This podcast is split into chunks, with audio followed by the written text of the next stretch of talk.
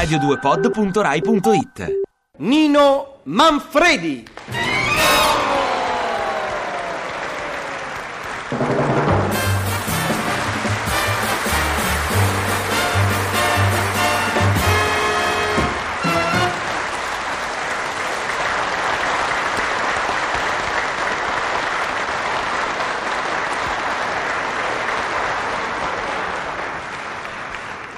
Ormai sono due settimane che contesto, mi pare di essere un altro. Sono uscito dall'incubo, mi sono finalmente liberato della vocabolarità cronica.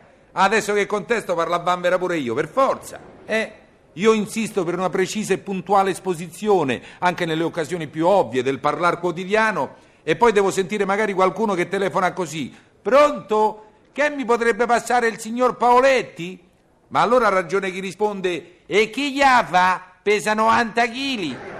Eh, ma che il signor Paoletti è forse il sale che si passa a tavola? Il signor Paoletti si chiama, non si passa. No, no, basta. Ho puntualizzato una sola estate e adesso contesto.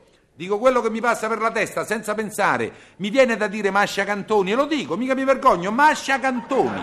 E subito dopo dico la parola simpatia, proprio perché voglio sottolineare che la prima e la seconda parola non coesistono, sono proprio agli antipodi. Insomma, sfarfalleggio fra le parole, cambio sempre argomento di conversazione, salto di palo in frasca, insomma, vivendo contestando. Che male di fo?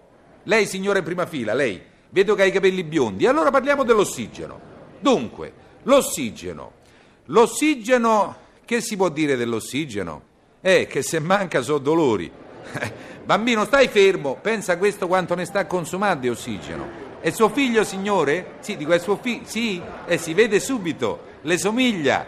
Ma stia tranquillo che poi crescendo si aggiusta.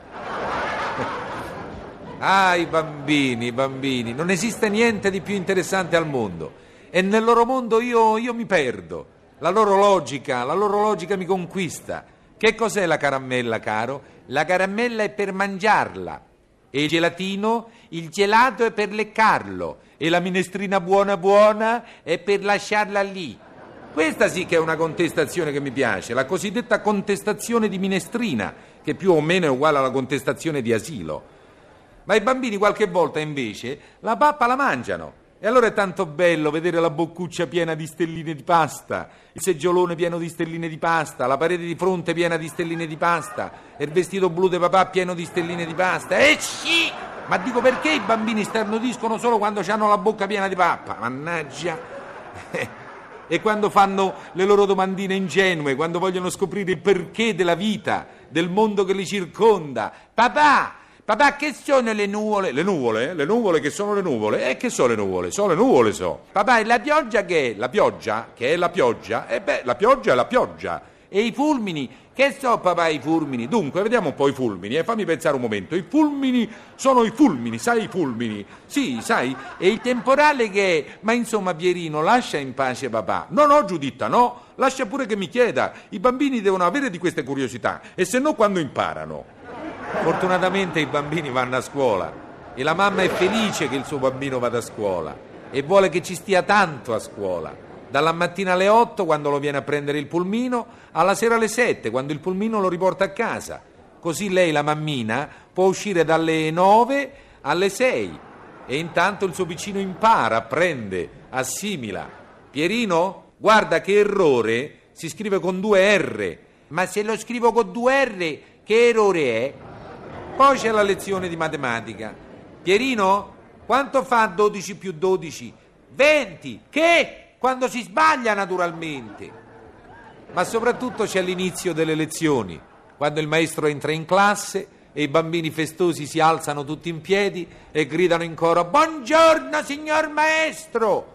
Ogni giorno così. Tutte le mattine i bambini si alzano e gridano in coro festosi Buongiorno signor maestro! Bambini, scusate, ma questo urlo ogni mattina mi pare troppo.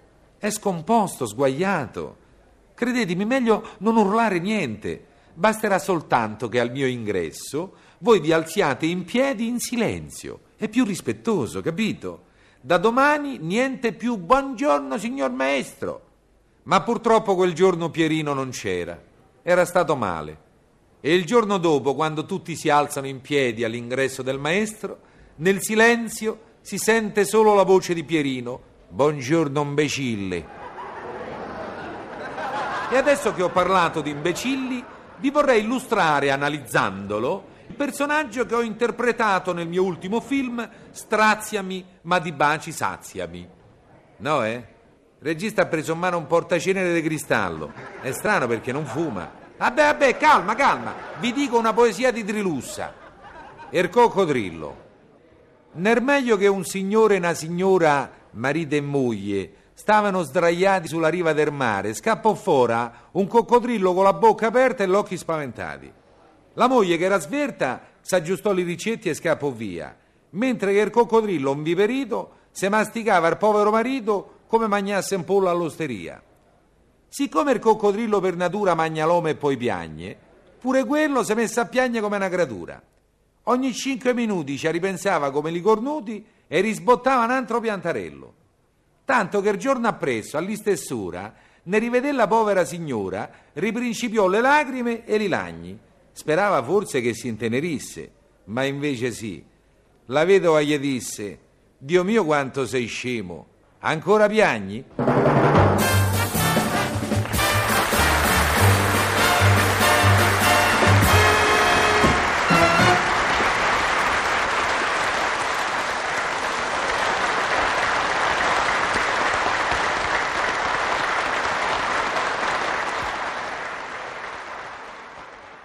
Ti piace Radio 2? Seguici su Twitter e Facebook.